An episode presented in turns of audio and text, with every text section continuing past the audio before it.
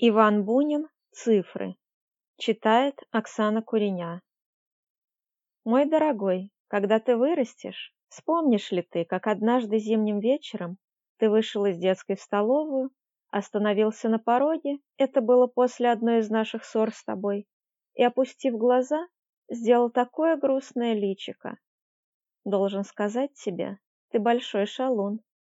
Когда что-нибудь влечет тебя, ты не знаешь удержу. Ты часто с раннего утра до поздней ночи не даешь покоя всему дому своим криком и беготней. Зато я и не знаю ничего трогательнее тебя, когда ты, насладившись своим буйством, притихнешь, побродишь по комнатам и, наконец, подойдешь и сиротливо прижмешься к моему плечу. Если же дело происходит после ссоры, и если я в эту минуту скажу тебе хоть одно ласковое слово, то нельзя выразить, что ты тогда делаешь с моим сердцем. Как порывисто кидаешься ты целовать меня, как крепко обвиваешь руками мою шею в избытке той беззаветной преданности, той страстной нежности, на которую способно только детство. Но это была слишком крупная ссора.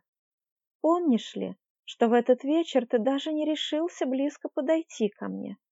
Покойной ночи, дядечка, — тихо сказал ты мне и, поклонившись, шаркнул ножкой.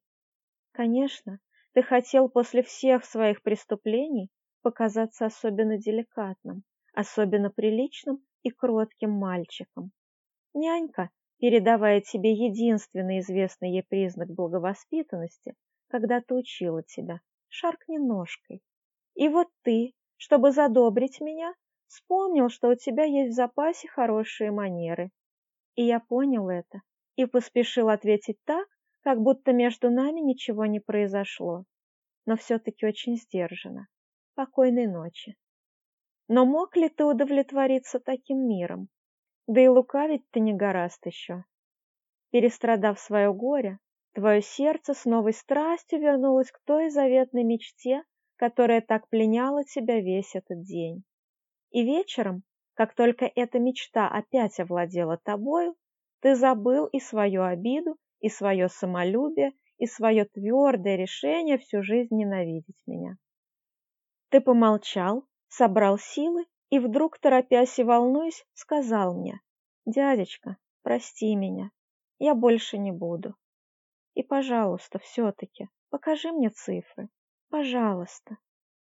Можно ли было после этого медлить ответом? А я все-таки помедлил.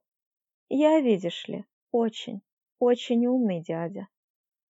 Ты в этот день проснулся с новой мыслью, с новой мечтой, которая захватила всю твою душу.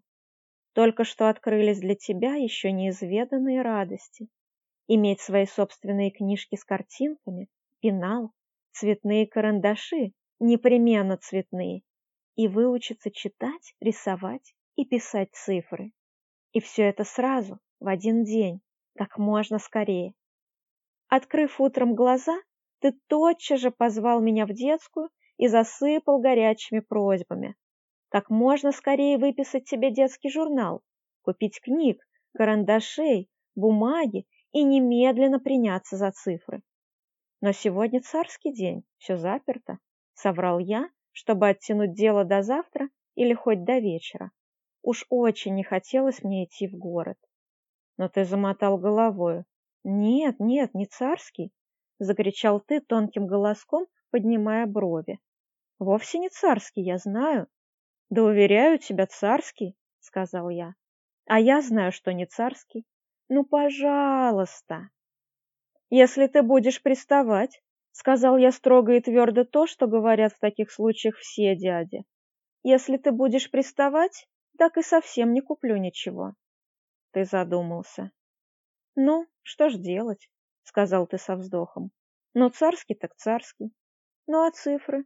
Ведь можно же, сказал ты, опять поднимая брови, но уже басом рассудительно. Ведь можно же в царский день показывать цифры. Нет, нельзя, поспешно сказала бабушка. Придет полицейский и арестует. И не приставай к дяде. Но это-то уж лишнее, ответил я бабушке. А просто мне не хочется сейчас. Вот завтра или вечером покажу. Нет, ты сейчас покажи. Сейчас не хочу. Сказал завтра. Ну вот, протянул ты. Теперь говоришь завтра, а потом скажешь еще завтра. Нет, покажи сейчас. Сердце тихо говорило мне, что я совершаю в эту минуту великий грех, лишаю тебя счастья, радости. Но тут пришло в голову мудрое правило. Вредно, не полагается баловать детей.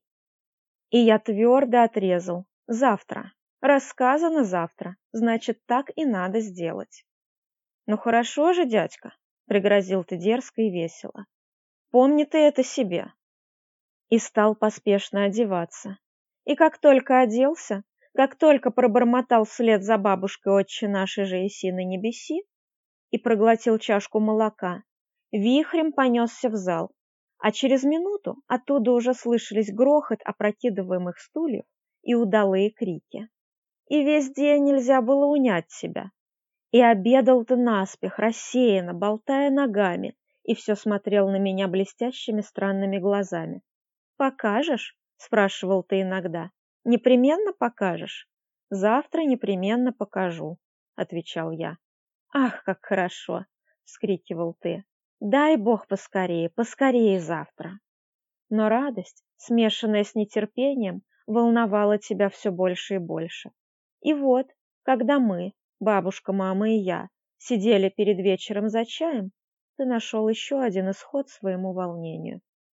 Ты придумал отличную игру – подпрыгивать, бить изо всей силы ногами в пол и при этом так звонко вскрикивать, что у нас чуть не лопались барабанные перепонки. «Перестань, Женя!» – сказала мама. В ответ на это ты трах ногами в пол. «Перестань же, деточка, когда мама просит», — сказала бабушка. «Но бабушки-то ты уж и совсем не боишься. Трах ногами в пол». «Да перестань», — сказал я, досадливо морщась и пытаясь продолжать разговор. «Сам перестань!» — звонко крикнул ты мне в ответ с дерзким блеском в глазах и, подпрыгнув, еще сильнее ударил в пол и еще пронзительнее крикнул в такт. Я пожал плечами и сделал вид, что больше не замечаю тебя. Но вот тут-то и начинается история. Я, говорю, сделал вид, что не замечаю тебя. Но сказать ли правду? Я не только не забыл о тебе после твоего дерзкого крика, но весь похолодел от внезапной ненависти к тебе. И уже должен был употреблять усилия, чтобы делать вид, что не замечаю тебя, и продолжать разыгрывать роль спокойного и рассудительного. Но и этим дело не кончилось. Ты крикнул снова. Крикнул, совершенно позабыв о нас и весь отдавшись тому, что происходило в твоей переполненной жизнью душе крикнул таким звонким криком беспричинной божественной радости, что сам Господь Бог улыбнулся бы при этом крике. Я же в бешенстве вскочил со стула. «Перестань!» — рявкнул я вдруг, неожиданно для самого себя, во все горло. Какой черт окатил меня в эту минуту целым ушатом злобы?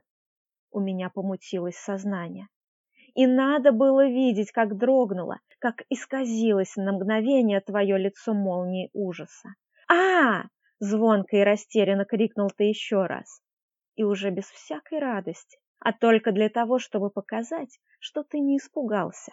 Криво и жалко ударил в пол каблуками. А я, я кинулся к тебе, дернул тебя за руку, да так, что ты волчком перевернулся передо мной, крепко и с наслаждением шлепнул тебя и, вытолкнув из комнаты, захлопнул дверь. Вот тебе и цифры. От боли, от острого и внезапного оскорбления, так грубо ударившего тебя в сердце в один из самых радостных моментов твоего детства, ты, вылетевший за дверь, закатился таким страшным, таким пронзительным альтом, на какой не способен ни один певец в мире, и надолго, надолго замер.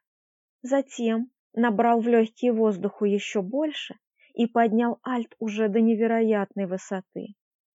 Затем паузы между верхней и нижней нотами стали сокращаться. Вопли потекли без умолку. К воплям прибавились рыдания, к рыданиям — крики о помощи. Сознание твое стало проясняться, и ты начал играть, с мучительным наслаждением играть роль умирающего. Ой, больно! Ой, мамочка, умираю! Небось, не помрешь, холодно сказал я. Покричишь, покричишь, да и смолкнешь. Но ты не смолкал. Разговор, конечно, оборвался. Мне было уже стыдно, и я зажигал папиросу, не поднимая глаз на бабушку. А у бабушки вдруг задрожали губы, брови, и, отвернувшись к окну, она стала быстро-быстро колотить чайной ложкой по столу. Ужасно испорченный ребенок, сказала нахмурившись и стараясь быть беспристрастной мама, и снова взялась за свое вязание. Ужасно избалован. «Ой, бабушка! Ой, милая моя бабушка!» Вопил ты диким голосом, взывая теперь к последнему прибежищу, к бабушке. И бабушка едва сидела на месте. Ее сердце рвалось в детскую, но в угоду мне и маме она крепилась, смотрела из-под дрожащих бровей на темневшую улицу и быстро стучала ложечкой по столу. Понял тогда и ты, что мы решили не сдаваться, что никто не утолит твои боли и обиды поцелуями, мольбами о прощении. Да и слез уже не хватало. Ты до изнеможения упился своими рыданиями, своим детским горем, с которым не сравнится, может быть, ни одно человеческое горе. Но прекратить вопли сразу было невозможно, хотя бы из-за одного самолюбия. Ясно было слышно. Кричать тебе уже не хочется. Голос охрип и срывается. Слез нет. Но ты все кричал и кричал. Было не в моготу и мне. Хотелось встать с места, распахнуть дверь в детскую и сразу, каким-нибудь одним горячим словом пресечь твои страдания. Но разве это согласуется с правилами разумного воспитания и с достоинством справедливого, хотя и строгого дяди? Наконец-то затих. «И мы тотчас помирились?» – спрашиваешь ты. Нет, я таки выдержал характер. Я, по крайней мере, через полчаса после того, как ты затих, заглянул в детскую. И то как? Подошел к дверям, сделал серьезное лицо и растворил их с таким видом, точно у меня было какое-то дело. А ты в это время уже возвращался мало-помалу к обыденной жизни. Ты сидел на полу, изредка подергивался от глубоких прерывистых вздохов, обычных у детей после долгого плача, и с потемневшим от размазанных слез личиком забавлялся своими незатейливыми игрушками, пустыми коробочками от спичек, расставляя их по полу между раздвинутых ног, в каком-то только тебе одному известном порядке. Как сжалось мое сердце при виде этих коробочек. Но, делая вид, что отношения наши прерваны, что я оскорблен тобою, я едва взглянул на тебя. Я внимательно и остро осмотрел подоконники, столы. Где это мой портсигар? И уже хотел выйти, как вдруг ты поднял голову и, глядя на меня злыми, полными презрения глазами, хрипло сказал, «Теперь я никогда больше не буду любить тебя». Потом подумал, хотел сказать еще что-то очень обидное, но запнулся, не нашелся и сказал первое, что пришло в голову и никогда ничего не куплю тебе. Пожалуйста, небрежно ответил я, пожимая плечом. Пожалуйста. Я от такого дурного мальчика и не взял бы ничего. Даже и японскую копеечку, какую тогда подарил, назад возьму. Крикнул ты тонким, дрогнувшим голосом, делая последнюю попытку уязвить меня. А вот это уж и совсем нехорошо, ответил я. Дарить и потом отнимать. Впрочем, это твое дело. Потом заходили к тебе мама и бабушка. И так же, как и я, делали сначала вид, что вошли случайно, по делу. Затем качали головами и, стараясь не придавать своим словам значения, заводили речь о том, как это нехорошо, когда дети растут непослушными, дерзкими и добиваются того, что их никто не любит. Окончали тем, что советовали тебе пойти ко мне и попросить у меня прощения а то дядя рассердится и уедет в Москву, говорила бабушка грустным тоном, и никогда больше не приедет к нам. И пускай не приедет, отвечал ты едва слышно, все ниже опуская голову.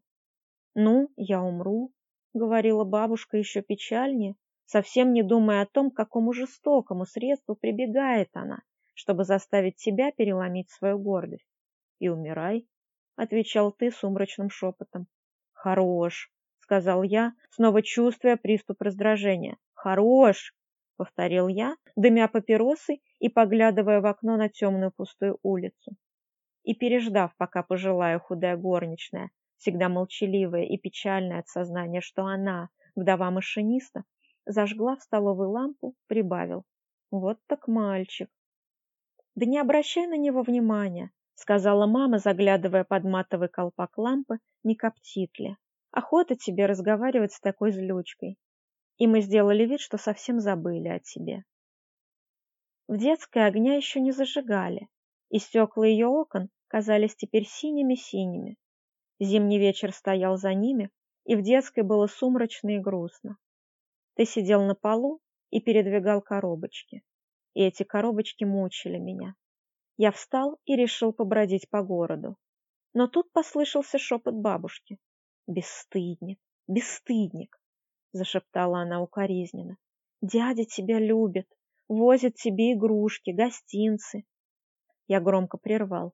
«Бабушка, этого говорить не следует, это лишнее. Тут дело не в гостинцах». Но бабушка знала, что делает. «Как же не в гостинцах?» — ответила она. «Недорог гостиниц, а дорога память». И, помолчав, ударила по самой чувствительной струне твоего сердца. А кто же купит ему теперь пенал, бумаги, книжку с картинками?